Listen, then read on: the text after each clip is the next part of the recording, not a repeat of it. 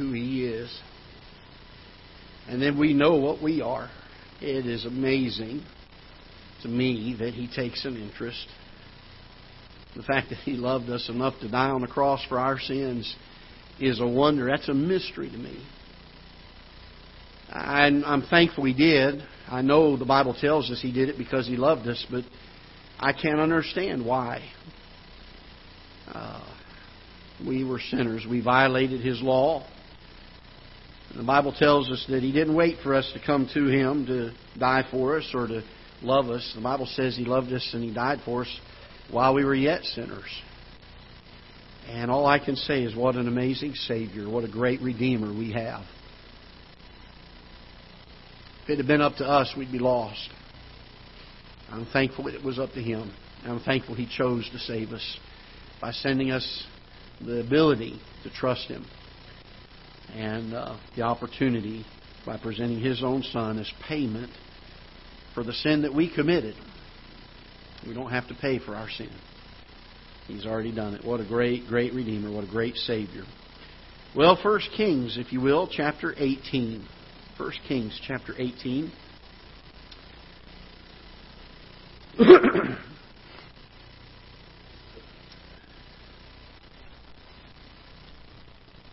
The more I study about things that are going on in the world today and seeking to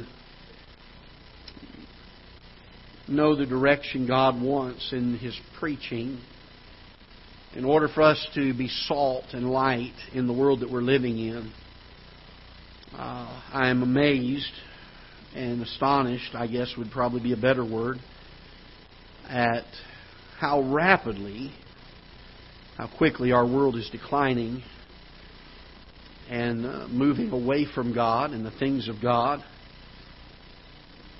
And um, it's easy for us sometimes to look back in history and say, well, these are some of the most dire times where we're rejecting God and, and departing from God. But the truth of the matter is there's quite a few instances in Scripture where the world was at this place before.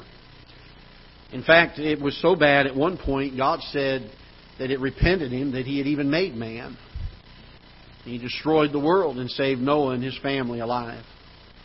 Because of the wickedness of man, the Bible says in that day was only evil continually. That every imagination of the heart was focused and bent toward evil. The thing that I look at in the day we live is that we are rapidly becoming that type of a world again. And it shouldn't, shouldn't surprise us, because I know the Bible tells us that in the last days that the world is going to wax worse and worse. And if God is going to return, at some point the world has to do that according to what the Bible says. It shouldn't, shouldn't surprise us, but it certainly ought to be of concern to us in several ways. First of all, to make sure that we're doing our part to reach every person in this world with the gospel of the Lord Jesus Christ, so they too have an opportunity to escape the wrath of God's judgment on their sin. The other thing that we ought to be very conscious about is that we, in our own personal lives, are living in such a way that we're Christ-honoring and pleasing to Him. That should He come in my lifetime, that He would come and find me ready and not ashamed, but that I would be ready for Him to come. America is halting. We were established on biblical principles. I love reading history, especially of our country. I love our country. I was talking to my son last week, and I remember as a kid the patriotism there was around the fourth of July. I mean, all through the country, it seemed like. It didn't matter if you went to church or if you were a Christian or not. People loved our country. I remember uh, in nineteen seventy-six, that kind of dates me a little bit, but I remember that being our bicentennial year and all of the celebrations that went on that year, the parades, the floats, the folks that went about and were thankful at the country that God had given us here. I love reading the history of our country and the, the Christian men and women that God used to establish, I believe, in these last few hundred years, a country that could exercise religious liberty and be able to propagate the gospel of the Lord Jesus Christ freely. And He's given us a great window, a great door, an effectual door set before us of opportunity to preach the Word of God. And I believe in the early days that there was great effort given to that as we saw great awakenings and spiritual revivals sweeping across our country. But it seems that in recent days our country has grown very cold and callous to the things of God. We have a, a lot of religion in our country, but very little of God's moving in the hearts of men. There's a lot of folks that have a form of godliness but deny the power thereof. Now we're living in a day where they're even beginning to just reject altogether. And at some point, God's people need to become effective, to have the power of God resting upon them to do the work of sharing the gospel, the truth of God's Word to a world that needs to hear it once again. In First Kings chapter number eighteen, the nation of Israel was under a great, great um, evil leadership. Ahab and Jezebel were some of the worst leaders of Israel and were certainly anti-God. They slew many of the prophets of God. And uh, Elijah stands as one of the faithful.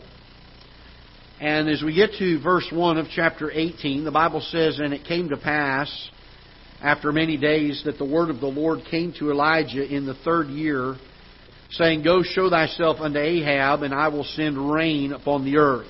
And God had, at this point, withheld rain for three years for judgment upon them. And Elijah, verse number two, went to show himself unto Ahab, and there was a sore famine in Samaria. And Ahab called Obadiah, which was the governor of his house. Now Obadiah feared the Lord greatly. For it was so, when Jezebel cut off the prophets of the Lord, that Obadiah took an hundred prophets, and hid them by fifty in a cave, and fed them with bread and water.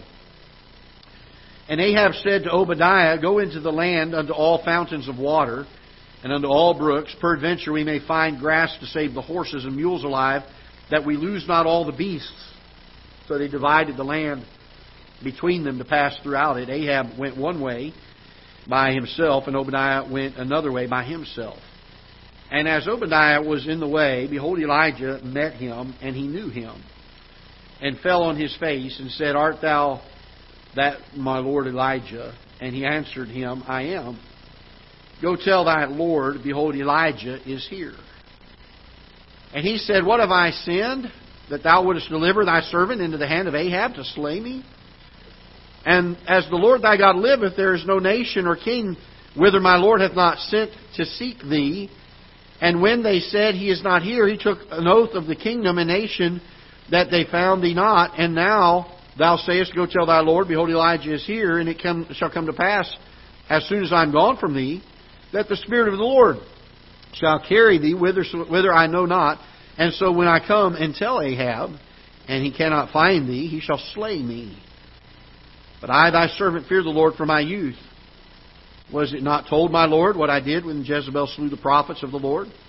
How I hid an hundred men of the Lord's prophets by fifty in a cave, and fed them with bread and water? And now thou sayest, Go tell the Lord, thy Lord, behold, Elijah is here, and he shall slay me. And Elijah said, As the Lord of hosts liveth, before whom I stand, I will surely show myself unto him today. So Obadiah went to meet Ahab, and told him, and Ahab went to meet Elijah. And it came to pass, when Ahab saw Elijah, that Ahab said unto him, Art thou he that troubleth Israel? And he answered, I have not troubled Israel, but thou and thy father's house, in that ye have forsaken the commandments of the Lord, and thou hast followed Balaam. Now therefore send and gather to me all Israel unto Mount Carmel. The prophets of Baal, four hundred and fifty, and the prophets of the groves, four hundred, which eat at Jezebel's table. Father, we pray that you'll bless the message and speak to our hearts.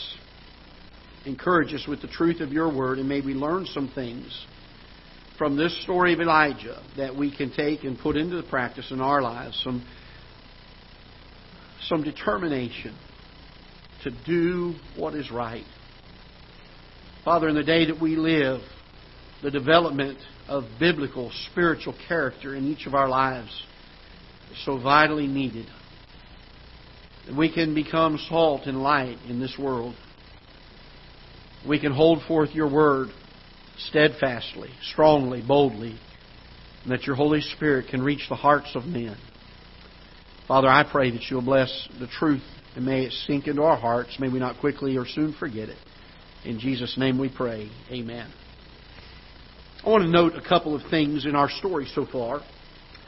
It's interesting to me that when Obadiah saw Elijah, as we get down to verse number seven, it says, "And as Obadiah was in the way, behold, Elijah met him." And I want you to notice these words. "And he knew him." In the day that we live, I believe that there are a lot of Christians who are Christians in name only. There are Christians that I was saying in Sunday school this morning, it seems like we have a lot of religion in our world today. There's a lot of uh, false teachers that go around and they, they uh, proclaim to uh, have the message of God.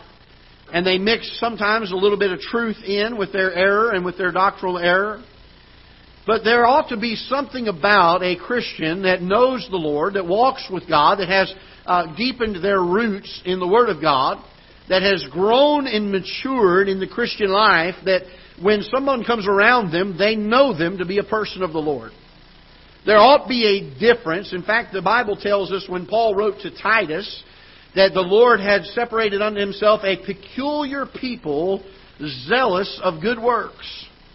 That there ought to be something that is distinct about us. It's interesting to note that when Obadiah sees Elijah, he knows who he is. Now, I don't know. The Bible does not tell us what it was about Elijah that caused Obadiah to know at a glance. It could have been his uh, the way he dressed. It could have been maybe the way that he spoke or addressed him. It could have been just the fact that they both were following and fearing God, and the Holy Spirit of God just gave them understanding that this other person was a person after God's heart. But whatever the case was, there was a marked, noticeable thing about Elijah that caused Obadiah to recognize him as the prophet of God.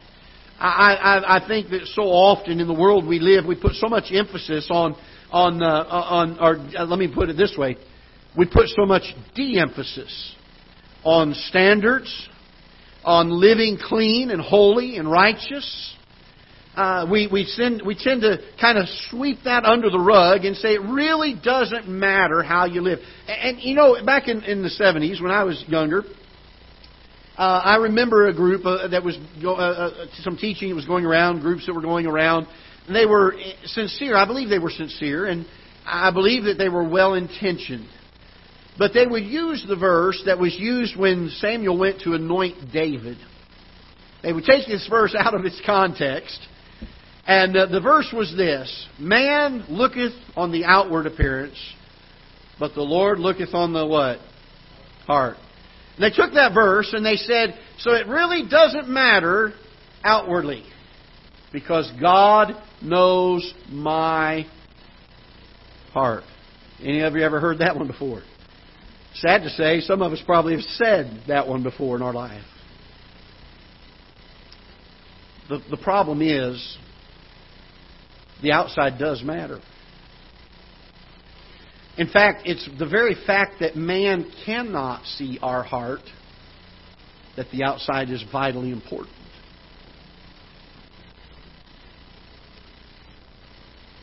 Elijah was a man who was distinct. There was something different about him. And by the way, I think part of the validity of Elijah's message began with the fact that there was something different about him. It began the very moment somebody met him. I want you to notice also a couple of things here. The Bible says down in verse number, we're going to read down verse, uh, around verse number sixteen.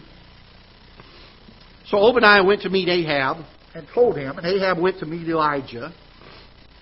And it came to pass when Ahab saw Elijah, and Ahab said unto him, Art thou he that troubleth Israel? Now I'm going to stop here for just a minute, and I want to direct your thought this way.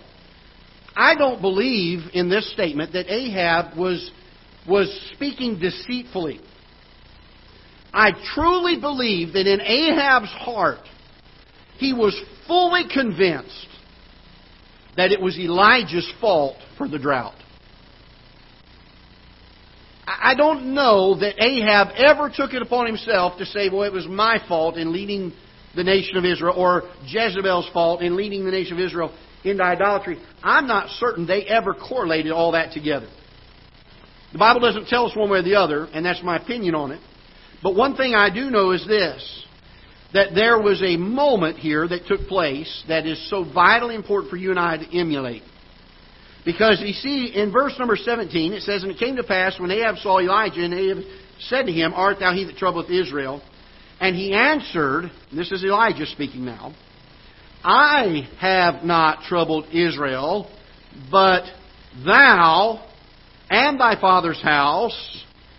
And and, and we're living in a day where we are, we are so cautious. We don't want to offend anyone. And so we keep our tongues silent. And the world and our society will say it is we Christians, those of us that hold to the truth of God's Word, that are the problem with America. And somewhere along the line, we've got to put an end to that and speak up and say, no, it's not this being the problem. That's the problem. And Christians have for far too long bitten their tongue. And I understand being gracious, and trust me, you've been around me at all. I err to the side of graciousness. But folks, there comes a time where you've got to speak up and say, Thou art the problem. Look what he says here, because he has an authority and he has a foundation for his statement. He doesn't just say it arbitrarily. Look what it says, verse eighteen. And he answered, I have not troubled Israel, but thou and thy father's house. Now, if it stopped there, you would say, well, that's Elijah's opinion. No, no. He bases it on truth. Because look what he says. In that ye have forsaken the commandments of the what? Lord. He didn't say, you're the one that's wrong because you have wronged me. He didn't say, you are the one that's wrong because you've put to death all of these prophets of God. He didn't say, you are wrong because you have the wrong political policies. He said, you are wrong and have brought this on yourself because you have forsaken the commandment of God. Elijah had no ground to condemn Ahab unless it was against God. That's the foundation. Folks, there needs to come a moment in our society, in our in our world today, where God's people once again say, Thus saith the Lord. If there's a problem, it's not because I disagree with you. It's because the Bible has been forsaken.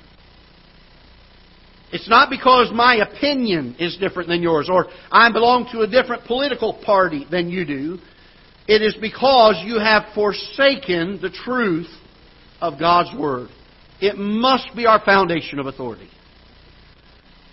Now I want you to notice as he charges Ahab in verse number nineteen to gather together all of the prophets of Baal, four hundred fifty, and uh, and these uh, these uh, others that were in the groves, these other four hundred. So now we have eight hundred fifty of these prophets of Baal here. And he tells them to gather them together. And we're going to continue the narrative for a moment in verse number twenty. So Ahab sent unto all the children of Israel and gathered the prophets together unto Mount Carmel. And Elijah came unto all the people and said, How long halt ye between two opinions? If the Lord be God, follow him, but if Baal, then follow him. Now I want you to note and mark this phrase, and the people answered him not a word. They didn't choose Baal. They didn't choose God. They were in a balance, in a scale, in a determining point. They were at a crossroads, and they were uncertain. And folks, we are in that day and age in our country. There are people today, you ask some of them, and they'll say, I don't know if God's real or not. Or if you ask them how to go to heaven, they say, well, I hope I'll make it to heaven by my good works. And there's a lot of wishful and what-ifs and maybes, and there's a lot of indecision when it comes to the things of God. And you say, well, uh, yeah, it's terrible that these people are indecisive. Folks, I hold that back to us as Christians.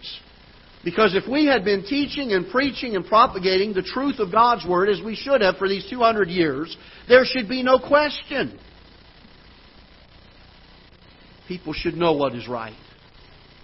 And people should know what is wrong. They shouldn't have to sit and to, to try to debate. There shouldn't even be there shouldn't even be a question about whether or not God's Word is truth. It should be well known. But we've had even religious-minded people that have undermined the very word that they try to claim as their authority. And then we wonder, we wonder why that our country and our world as a whole is silent. When they are given the choice between two opinions, when they're given a choice between believing the Bible and the things of God and believing the humanism and the man's will that goes so prevalently in this world today, and they're, they're halting between these two opinions, and they're answering not a word. Look in verse twenty-two, then Elijah said unto the people, I, even I, only remain a prophet of the Lord, but Baal's prophets are four hundred fifty men. Let them therefore give us two bullocks. Let them choose one bullock for themselves and cut it in pieces and lay it on wood and put no fire under. And I will dress the other bullock and lay it on the wood, on wood and put no fire under. And ye call on the name of your gods, and I will call on the name of the Lord. And the God that answereth by fire, let him be God. I want you to notice it. And the people answered and said, it is well spoken. Can I help you with something here? Our world may be at a crossroads where they don't know what is right. But they are searching for what is right. When Elijah put this proposal to them, they said, yes. We want to know what's right too.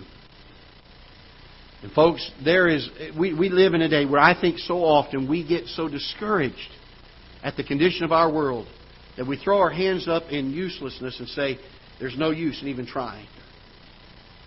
There is a world out there that is hungry for the truth. They want to know.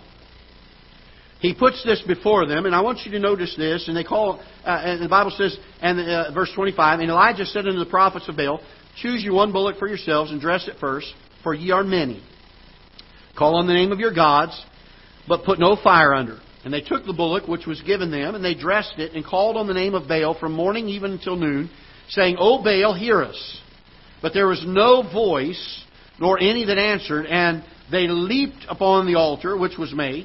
And it came to pass at noon that Elijah mocked them and said, Cry aloud, for he is a God. Either he is talking, or he is pursuing, or he is on a journey, or peradventure he sleepeth and must be awaked. You can almost hear the, the cynicism in Elijah's voice, the sarcasm, as he mocks them, basically, doesn't he?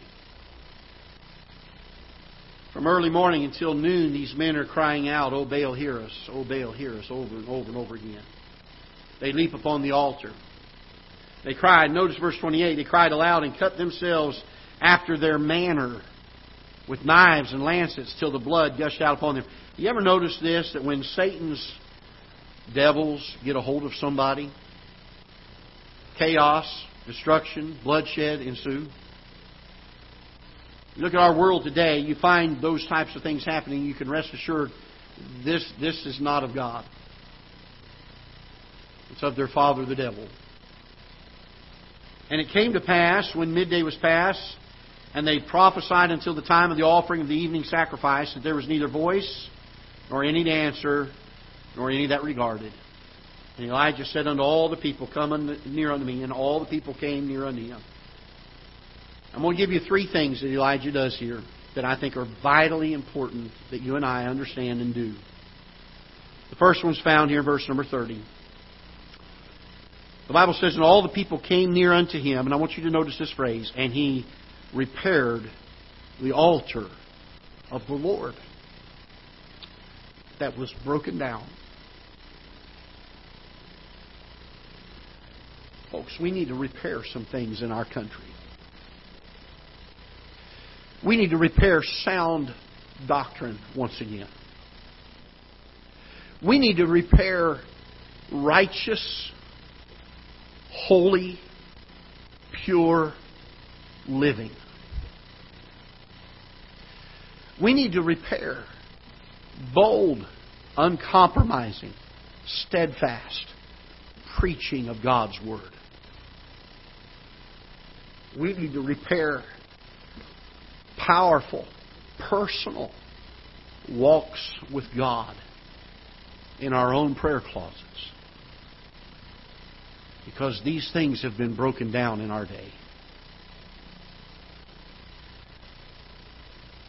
The prophets of Baal, serving in the temples of Baal and serving in the groves of Baal, were the ones that were leading the, the religious and the moral aptitude of the nation. Because the altars of God had been broken down. Elijah starts off with saying, we've got to repair some things. We've got to get back to some things that have been broken. These areas of our lives as Christians we have far too long neglected. My son and I spent the day yesterday cleaning the garage out in the parsonage. It was long overdue. We got about half of it done. We got another half of it to do. My dad, my son, he's like he, he told me last week. He said, "Dad, I want us to get really, really organized. I want to get everything nice and clean and organized." And uh, we were working yesterday. It got long and it got hard and it was hot. About two thirds of the way through the day, he's like, "How did we let this garage get this bad?" I said, "Bud, you got to understand something. When you organize something, you don't do it one time and then it's done. Organization is a constant work." And I thought, boy, that that holds too true, doesn't it, in our spiritual lives? Repairing these things that have been broken down, sound doctrine, righteous living, the preaching of God's Word, personal walks with God, those are not things that we repair one time and they're fixed, but they require constant attention. I told him, I said, "Son, you got to understand that the, the the law of nature is that everything tends towards disarray. It tends to disorganization. And by the way, when it comes to our Christian lives, if we don't work and diligently hold to repair these things day in and day out in our lives, they will be broken down and they will deteriorate. Don't paint your house for twenty years and see how it looks. Let's, let's apply it spiritually. Don't read your Bible for a week and see how your, how your life looks. Don't assemble yourselves with God's people in meetings that glorify God and where the Word of God is preached and sound doctrine is taught and see how you look months from now." Elijah repaired the altar of the Lord. We're in a day where some things need to be repaired in our country, and they need to start with God's people. I want you to notice also in verse thirty-one, the Bible says, "And Elijah took twelve stones according to the number of the tribes of the sons of Jacob, unto whom the word of the Lord came, saying, Israel shall be thy name. And with the stones he built an altar in the name of the Lord. And he made a trench about the altar, as great as would contain two measures of seed. And he put the wood in order, and cut the bullocks in pieces, and laid on the wood, and said, Fill four barrels with water, and pour it on the burnt sacrifice and on the wood. And he said, Do it the second time. And they did it the second time. And he said, Do it the third time. And they did it the third time. And the water ran about the altar and filled the trench also with water. Can I tell you the second thing he did is he put some things in order. Not only did he repair the altar, but he took the steps necessary to keep it repaired. He, he put some things in order. He made sure that he made sure that the process that they were going through was going to continue until it was fulfilled, until it was done. He took the next steps. He moved on to the next place in the process. I love Romans chapter twelve and what Paul wrote as he said, I beseech you therefore, brethren, by the mercies of God, that you present your bodies a living sacrifice, holy, acceptable unto God, which is your reasonable service. I remember the day I got saved. God changed my life. Something was different. The burden of sin was no longer there. The, the weight and the conviction that I'd had was no longer there. I was rejoicing in my salvation. And then I remember growing up my teenage years and going to youth rallies and conferences. And I remember coming to the altar and dedicating my life several times, saying, Lord, I, I want to do your will with my life. I want to I want to live fully and completely. I want to give my life as a sacrifice to you.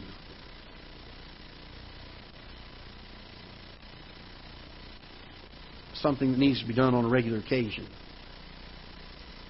This morning in Sunday school, we were in Second Peter. In chapter one, he gives eight things that we're to add. Seven things to add to our faith, faith being the eighth thing.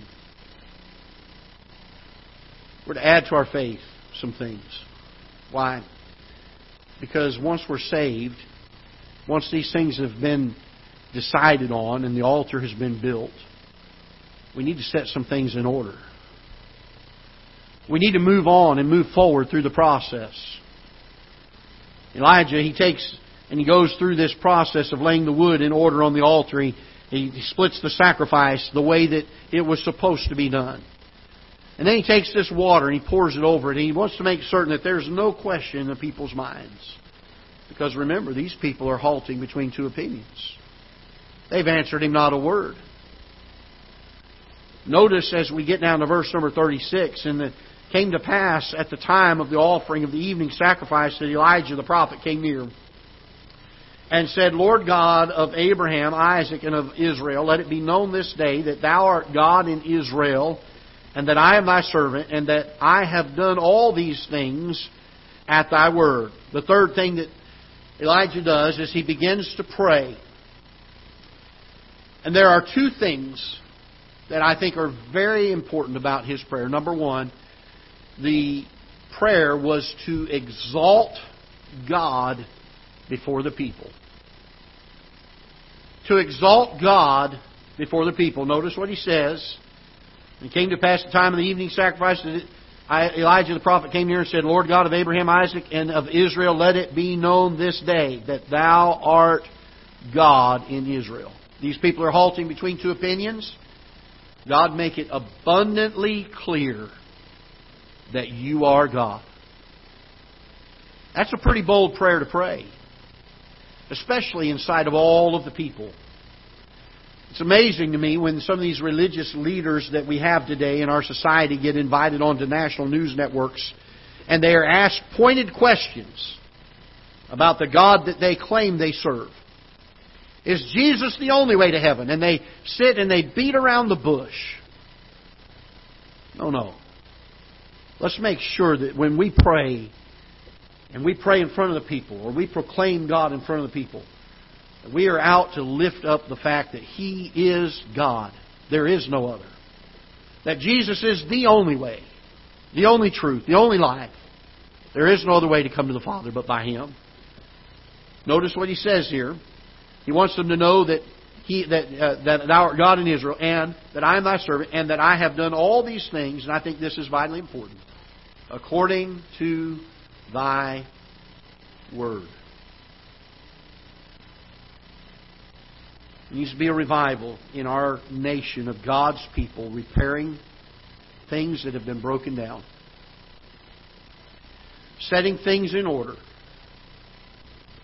and being obedient to God's Word. We live oftentimes with our own will in charge. You ever notice that? We know what the Bible says, but we don't follow it the way that we should. And, and we justify it. And, and some some areas are more pronounced in than others, and we all have them, don't we? You know, the worst sins that there are out there are the sins that somebody else has. The, the failures of following God's Word, the greatest ones are the ones that you don't follow. They're never the ones that I don't follow, because that's the way we feel about it. When Elijah prayed, there were two things he wanted the nation of Israel to see. They wanted to see first of all, he wanted them to see that first of all God was their God. And he wanted them to understand that he did what he did in obedience to God. The Bible says, and he, he prays this short prayer, just two verses long, and that thou hast turned their heart back again. Then the fire of the Lord fell and consumed the burnt offering and the wood and the stones and the dust and licked up the water that was in the trench. And I want you to notice verse thirty-nine, and we're done. And when all the people, what's the next word? Saw it. They what? They fell on their faces and said, the Lord, He is the God. The Lord, He is the God. I am convinced that the reason our country is in the shape it's in is not because we don't have enough churches. I'm convinced that the reason our country is in the shape it's in is not because we don't have enough Christians, enough preachers. I'm convinced that the reason our country and our nation is in the situation that it's in is because the people look to the churches and look to the Christians and look to the preachers, and they do not see God.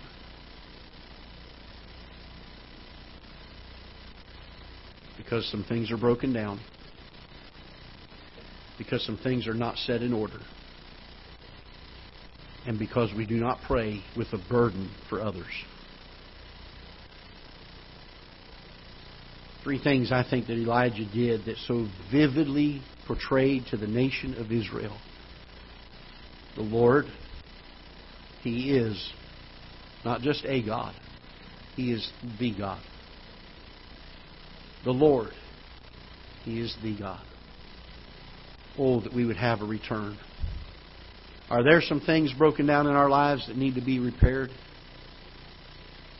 The truth is, I think if we did enough looking inside, we could find several things that we need to say, Lord, restore that in my life. Help me to be a testimony in that area. Are there some things we need to set in order? To be diligent, to maintain, to do in our lives, to continue, to move forward and to progress? And then do we have a prayer where we say, Lord, our desire, our desire in following after You, in living for You, in repairing these things in our lives, is so that they can see that You are God. To point men to You. Man does look on the outward appearance. That's the whole point. We can try to become something outwardly that we're not inwardly, and we can fool some people for a while. But if we are what we should be inwardly, it cannot help but come out on the outside. We ought to be so full of following after God and His Word that when the circumstances of life bump us, it just spills all over the place. Are there some things broken down we need to repair? Are there some things we need to set in order? And do we need to have a greater burden for people to know that God is the God? Let's stand together, shall we, with heads bowed. Father, I pray that You'll bless the message. Very simple message. Lord, nothing profound, nothing new, but certainly something that is of vital importance in the day we live in.